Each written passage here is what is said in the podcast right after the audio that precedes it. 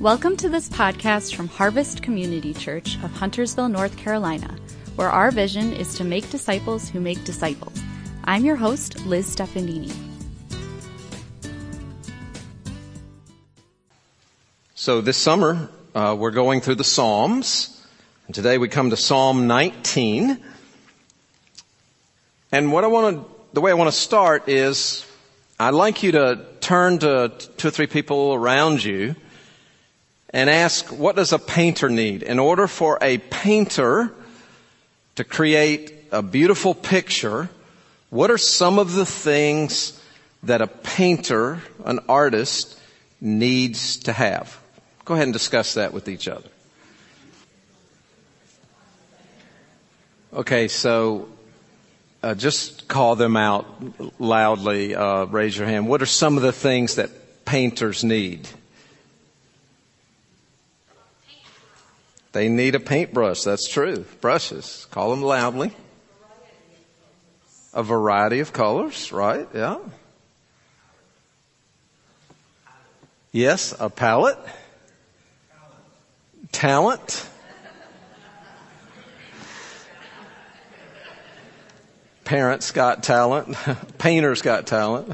so, yeah, there's, there's many things and I just this morning did a few little things to, uh, thanks to Jessica Rodriguez, who's uh, an artist, and she did these. Um, she teaches art, and uh, you know there are many supplies. We've got all kind of supplies that she brought, and in all of that, or in addition, you know, there's creativity, there's imagination, there's time, but you need a canvas, right? The, the, the picture needs to go somewhere so that people can see it. Then the picture goes from here and here to the canvas. And again, we see some beautiful ones there. Now, that sets up Psalm 19 for us. Because the way I see Psalm 19 is just as a painter will display his or her artistic work on canvases, God has also several canvases on which he has displayed his glory. And Psalm 19 is a song that praises God for that and calls us or calls on him in response. So let me read this psalm uh, to us as we're going to look at it today. For the director of music, a psalm of David. The heavens declare the glory of God. The skies proclaim the work of his hands. Day after day they pour forth speech. Night after night they reveal knowledge. They have no speech. They use no words. No sound is heard from them. Yet their voice goes out into all the earth. Their words to the end of the world.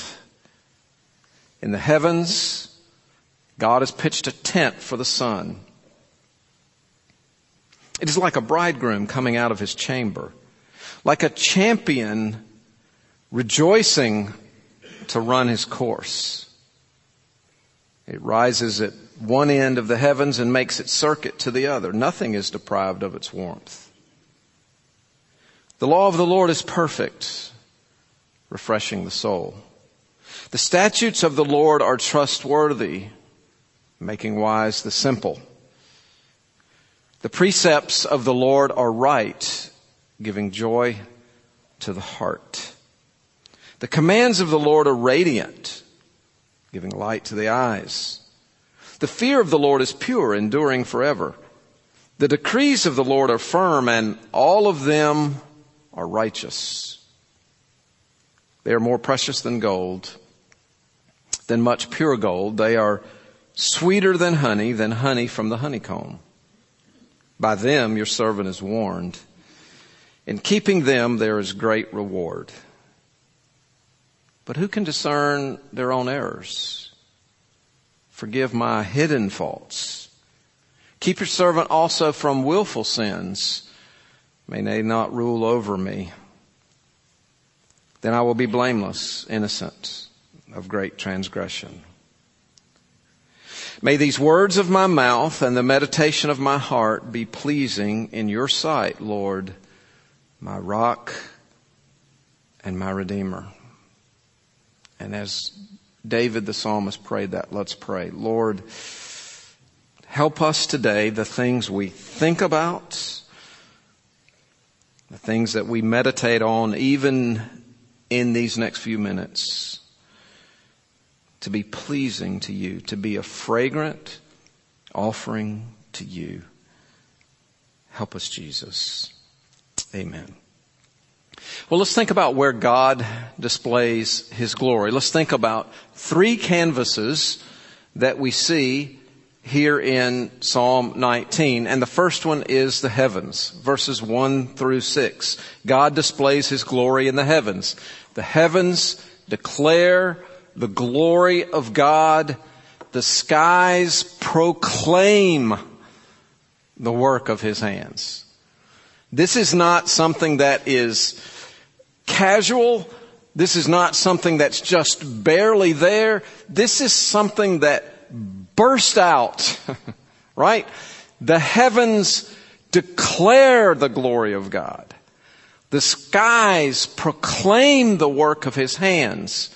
So just like when I look at this canvas, when I see these beautiful pictures, I know they didn't just accidentally get there. It wasn't like a, a bunch of uh, paint somehow there was an explosion in in the art room and this all came together. An artist with intent and purpose and design did it.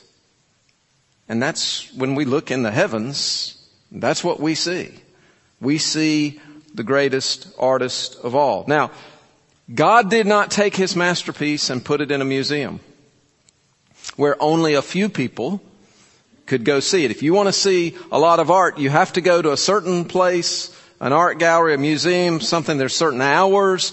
There's probably a cost to do it. Uh, no, God's display is for all to see uh, at no cost. Now obviously the psalmist at this time did not have all of the understanding of the skies and the heavens that we have now. But he was able to look up into those skies and see it proclaiming the glory of God. Right now, the observable universe contains at least two trillion galaxies. And each of these galaxies has billions of stars in each of them. Our own galaxy, the Milky Way, uh, is just one of them. It's it's not even considered a large galaxy in in the scheme of all of them, even though there are several hundred billion stars in it. One of which is our sun. Now, to help us wrap our minds around this a little bit, if you think about the Milky Way galaxy, if the Milky Way galaxy were the size of North America, then our entire solar system would fit inside this coffee cup. The Milky Way galaxy is the size of North America. Our entire solar system would fit inside this cup. Now, can you look in there? Can you see where you are in there? The heavens declare the glory of God. The farthest object you can see uh, with your naked eye is Andromeda, or M31. Uh, scientists or astronomers used to think that this fuzzy patch was just another nebula, but then they uh, discovered about 100 years ago, Edwin Hubble uh, discovered that it is actually a galaxy and it's two and a half million light years away from us. That's a long way.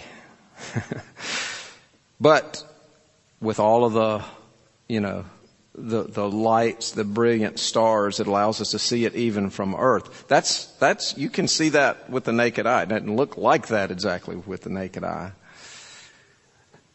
Telescopes have helped us. So if you, right now, if you do a telescope, apparently the, and of course these things change often, but the most recent thing I've seen that um, the most distant galaxy that we can see is GNZ 11 it's small as galaxy goes. It's about 125th the size of the Milky Way. Only 1% of the mass in, in the Milky Way. It's 32 billion light years away from us. It's, the heavens are just amazing, right? they declare the glory of God. The skies proclaim the work of his hands. Now notice how extensive this revelation is. It's happening all the time. These, these words declare and proclaim would best be understood as, as something that is ongoing. They are declaring. They are proclaiming. And they hap- this revelation happens not only during the daytime, it happens at night. It's every day and every night as we see in verse 2. Day after day they pour forth speech. And night after night they reveal knowledge. It's every day. It's all the time. It's every night. It's everywhere. Don and Sai are here fr- with us from Thailand. And the heavens are declaring the glory of God in Thailand just as they are here. Doesn't matter where you are in the world or who you are or what your background is, you can see the glory of God in the heavens. Now, who, who sees it? Well, verse 3. They have no speech. They use no words. No sound is heard from them. It happens so that everybody in the world can do it without speech because everybody has different languages. Well, this language is, works for everybody. Their voice goes out into all the earth. Their words to the end of the world. So it's extensive. It's an extensive revelation. And not only is it extensive, it's, it's vigorous. Like I said, it's not just, you know, barely there. It's a vigorous revelation. Look what he says in the heavens.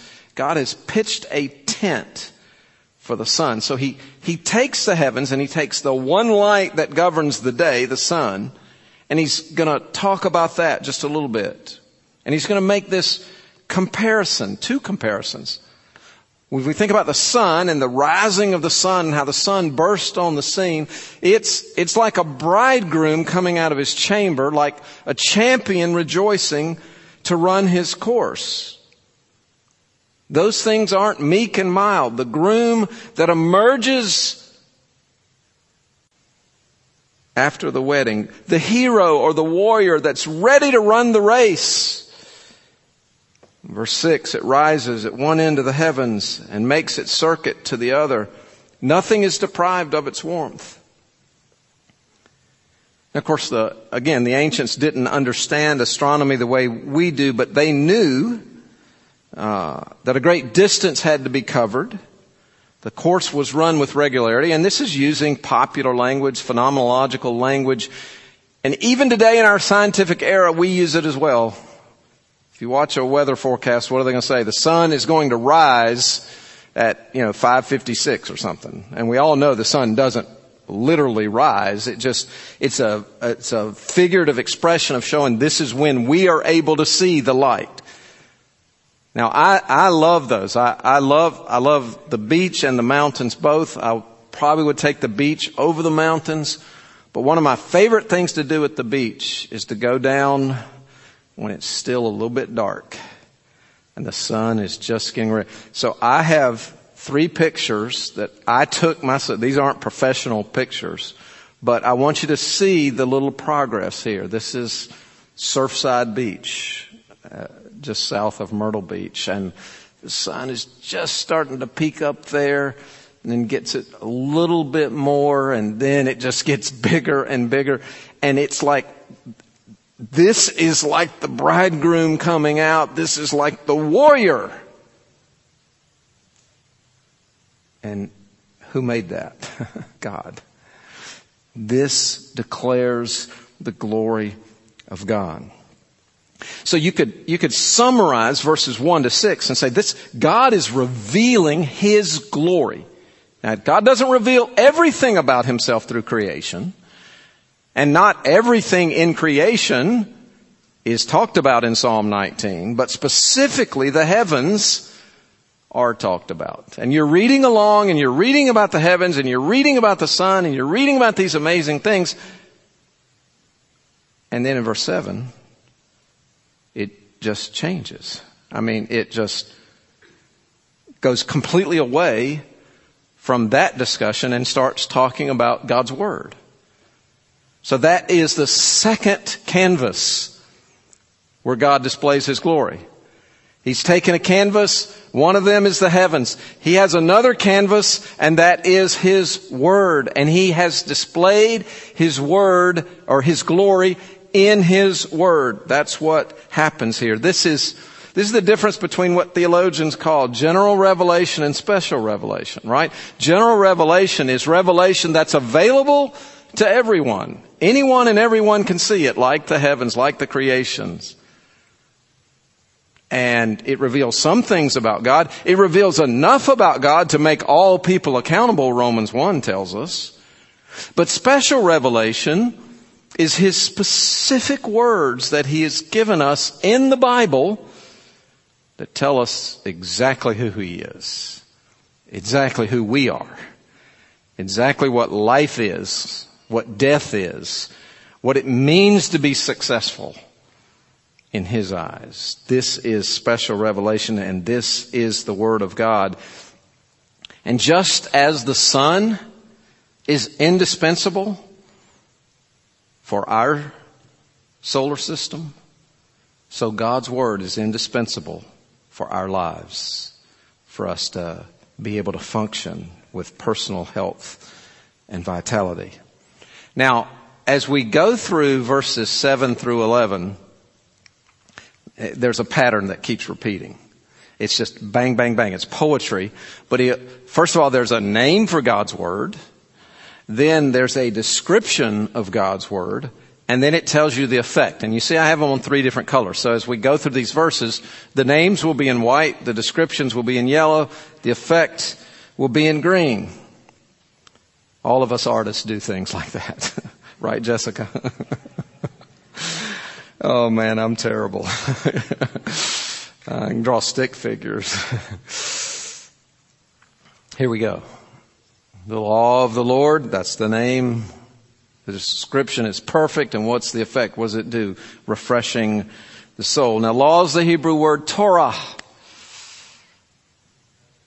We, we hear law and we think of, you know, like laws like the speed limit and just something that's completely restrictive, but it's a much broader term and a much broader concept in the Bible. And the psalmist, as he's talking about, he's talking about the Torah, the instruction of the Lord. It's, it's God breathing out his life principles to people. It's telling them how to live so they can live with joy and purpose and freedom and meaning. This the law of the Lord, the instruction of the Lord. Michael Wilcock gives a comprehensive definition of that term. He says it's all that God wants us to know about himself. There's no life for the soul without that. And so the law of the Lord is perfect. And that word almost means comprehensive. It, it tells us, it covers all aspects of life, like child rearing and parenting and dealing with parents and financial matters and sickness. And what does it do? It refreshes the soul. It restores the soul. It heals the whole person. The soul is the life of the person. Jesus said in Matthew 4, 4, man does not live on bread alone, but on every word that comes from the mouth of God. The statutes of the Lord are trustworthy, making wise the simple. Statutes remind us what to do. Trustworthy means that everything God says here is verifiable. It's true in principle. It's verifiable in the situations of life. It cre- creates a solid foundation and it makes wise the simple. It gives us wisdom. It's the source of wisdom for everyone who will provide or who will receive it. It shows us how to live life. It shows us how to make the correct choices.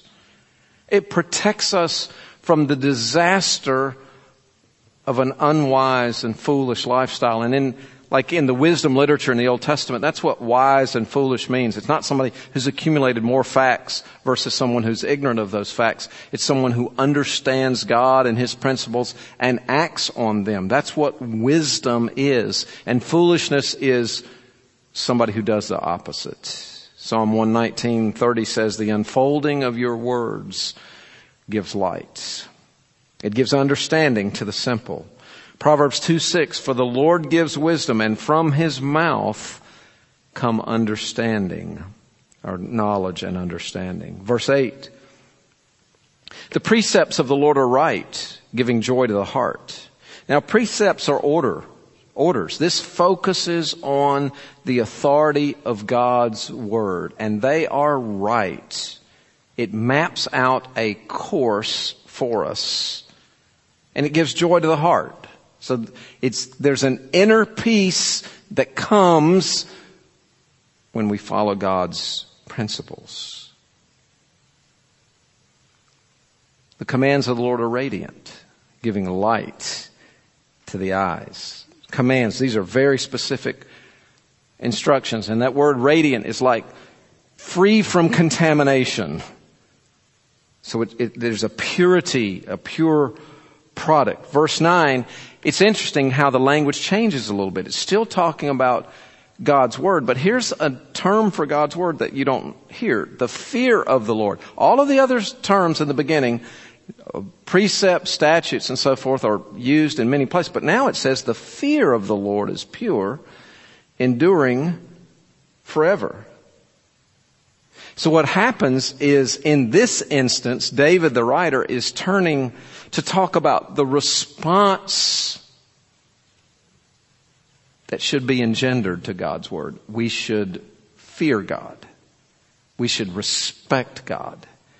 We should have an awe about Him. It's not being afraid, but it's understanding how great He is. We have a, a reverence for Him. It endures forever. It endures forever. Do any of you have any clothes, or have you had clothes in your closet that didn't endure forever?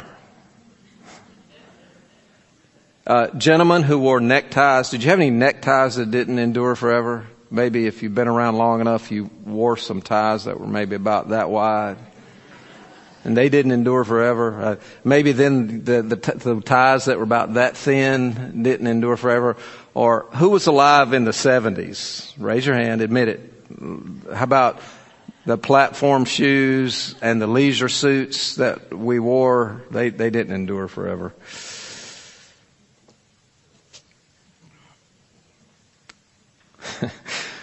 but the, the big hair didn't endure forever. Uh, Richard, would you stand up? The guy who said amen, I want you to see. Just point to your hair. It didn't endure forever. But the fear of the Lord endures forever. Now, are you seeing a pattern here in verses 7 to 11? You, you, see the phrase that keeps get, getting repeated of the Lord, of the Lord, of the Lord, of the Lord? The law of the Lord, the statutes of the Lord, the precepts of the Lord, the commands of the Lord, the fear of the Lord, the decrees of the Lord. And that's significant for two reasons. Number one, the Bible belongs to God. It comes from Him. It is His. And secondly, Revelation is progressing through the course of this psalm. The name that was used for God in the first six verses is El. In Hebrew. It refers to him as creator God. But now the name for God that's being used in these verses is Yahweh. It's the word, the term for God that's used speaking of the covenant. It's God's covenant personal relationship with people. It's the same God, it matches, Revelation matches what he is saying in the first six verses and now in the second section and the last one is in verse 9. Also, the decrees of the Lord are firm. All of them are righteous. Decrees, the Bible speaks with final authority on many difficult issues. They're firm. This reflects the faithfulness and the loyalty of God. And it stresses its utter dependability. And they are righteous. They will take you on the right path. You know, most of us use GPS when we're going somewhere. And I don't know, a very, very high percentage of the time, GPS takes us there. But have you ever gone to a place that it's not really on your GPS and you go around and around and you drive around and around and you're like, it's supposed to take me there. That's not a righteous GPS. A righteous GPS is one that is right. It takes you to the right place. And David is saying, God's Word takes me to the right place. It's righteous. And so, in verses 10 and 11, David gives something of a, of a summary because of the quality of God's Word and the way it can completely transform our lives, it, it's of greater value than two things that people spend a lot of time and energy on and a lot of thought, and that's food and money. Those drive people a lot. Those drive us a lot. And he says, uh, they are more precious, still talking about the decrees of the Lord, they are more precious than gold than much pure gold. They are sweeter than honey, than honey from the honeycomb.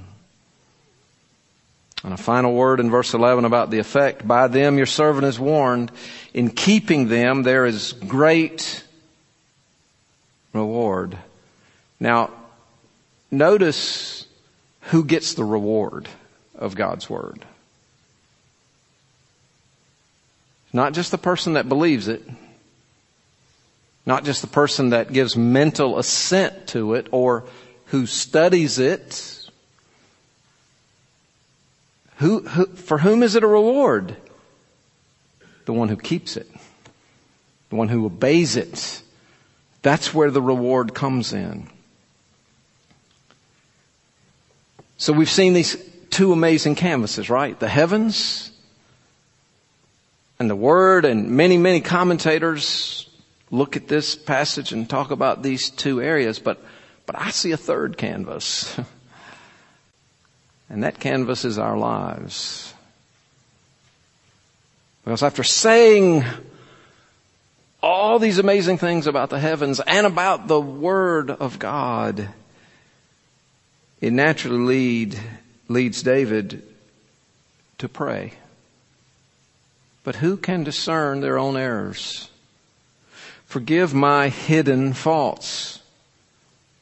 And he just, he just said that the ones who keep your word have great reward. Okay, God, I need help with that. I have errors. I have sins. And just as nothing is hidden from the light of the sun, God's word penetrates our lives completely. Nothing is hidden from Him. He knows everything. He knows our thoughts. He knows our sins. He knows everything about us. And our only proper response is to seek forgiveness from Him. Because we're not gonna, we're not gonna go, well, we're okay. We're not gonna deny it. We're not gonna run from Him. We're not gonna hide from Him. We're, his light is gonna shine light on our lives. So the, the hidden faults are the ones we don't know about yet. Verse 13, keep your servant also from willful sins. May they not rule over me. Then I will be blameless, innocent of great transgression. Willful sins can dominate us. And I'll be, if that's the case, I'll be innocent of great transgressions. King David wrote this. He was a man after God's own heart. It's amazing. But we also know that David knew great transgression in his life, right? And we don't really know whether he wrote this before or after his great transgression. We know Psalm 51 he wrote afterwards because it was a psalm of confession, but we don't, we don't know. I think Adam and Eve probably had a good sense of God's glory, right? They were in the Garden of Eden and they saw God and walked with God. And yet, there was great transgression. So, this is who we are as humans. We, we have to ask God for protection, for help, to keep us from these things, and of course to forgive us when we sin. We need to call on God for victory. And so David says, as he concludes, may these words of my mouth and the meditation of my heart be pleasing in your sight, Lord, my rock and my Redeemer. David is concluding with worship. That word pleasing, some of your translations probably use the word acceptable. It's a word that's used in the context of sacrifice. It's, let it be an offering to you, Lord. Let it be pleasing to you. And where does David go for help? Where can you and I go for help today? Because either now or at some point you may be going, man, I really need help. I need help. Where do we go? Do we go to ourselves? Do we go to our willpower? Or do we go to our rock and our Redeemer? He's our rock. He's our refuge. He's one that is dependable, that we can trust. He's our champion. And so here's God's word for us today. The glory God displays in the heavens and in His word can also be displayed in us. I think that's what He wants to do. I think that's why David prays it this way. Man, we see the glory of God in the heavens. We see it in His Word. Oh God, please display it in me. Now think about that. I hope you will not just let this go in your minds, but I hope it will go all the way down into your heart. Think about that. If you're His child, and you walk out these doors this week, God wants to display His glory in you. Man, that's amazing to me. Me? Me? Are you kidding? Yes, you. no matter where you've been, no matter what you've done, no matter what you're going through now, God wants to display His glory. That David understood it, Lord. Make, make my life, make my meditation acceptable to you. It's not going to happen apart from Jesus. He's not mentioned in the psalm by name, but everything in scripture points forward to him in the Old Testament. And if you ask how, think about the canvases. what about these, what about the heavens? Uh, well, Jesus was involved in creation. what about the Word? Uh, Jesus is the living Word. And what about our lives? Well, we have to have, we have to have a Redeemer. And David, as David calls on God, his Redeemer, Jesus is that Redeemer. Hebrews just nails it. Hebrews 1, 1 and 2. In the past, God spoke to our ancestors through the prophets at many times and in many ways.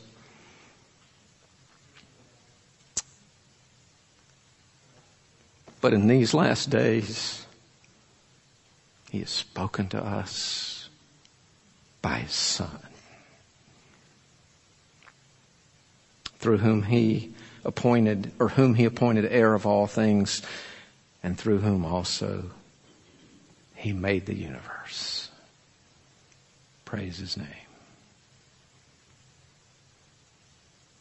Let me give you three quick takeaways this morning. First of all, let creation move you. Let creation move you. We talked about our community group was talking about this uh, Friday night, and one of my favorite things in life was when we lived in Chicago, and in the summertime we'd our, our church and some other churches would go to family camp up in Upper Peninsula, Michigan, up on the border of Canada, way up there. Nothing but trees and animals and sounds and silence. And think about my buddy and I walking out at night and just looking in the sky and you know, you didn't, there's no city for who knows how many hundreds of miles. And so the, the ability to see the lights of the sky were just amazing. But Just let creation move you. Because God created that. That's displaying His glory. And parents, when you, when you get those opportunities, those of you who are parents, when you get that opportunity with your kids, when you see something that's really cool, like a waterfall or a creek or a lake or a bug, I mean, you know, the good kind of bugs that are colorful and don't bite you and sting you. Uh, Point them to God. Wow. Isn't, isn't God an amazing creator to be able to create something like this? That's, parents have that, and that's, that's, that's an awesome thing about children's ministry. Children are so creative and curious and, and, and we get to share with them stuff like this. So let creation move you. Secondly, let meditation on God's Word shape you. This is His glory. It's His canvas. God's Word is powerful. That's why we preach it and teach it. That's why the driving thing in this church as far as the sermons is not the, the pastor or the ideas of the preacher. It's God's Word. And that's why we equip you to study it and meditate on it and challenge you and encourage you to spend time with it and let it refresh your soul. And then let this prayer guide you. This, this prayer that David made. Meditation of my heart be pleasing to you. Tim Keller said that in 1970, something a Sunday school teacher said changed his life. And the teacher took out a sheet of paper. It was about like this probably, maybe large, maybe it was more like this one. Maybe a full sheet of paper, but it was the same thickness, right? And the teacher said, you know, the sun, of course, is 92 million miles away from us. The teacher said, let's assume that the distance between the earth and the sun, that 92 million miles, was reduced to the thickness of that paper. Okay? If that's the case, then the distance between the earth and the nearest star would be a stack of papers 70 feet high.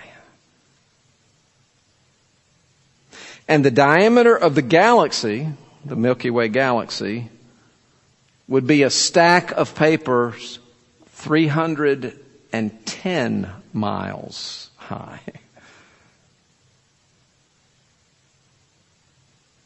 The galaxy is just a speck of dust in the universe.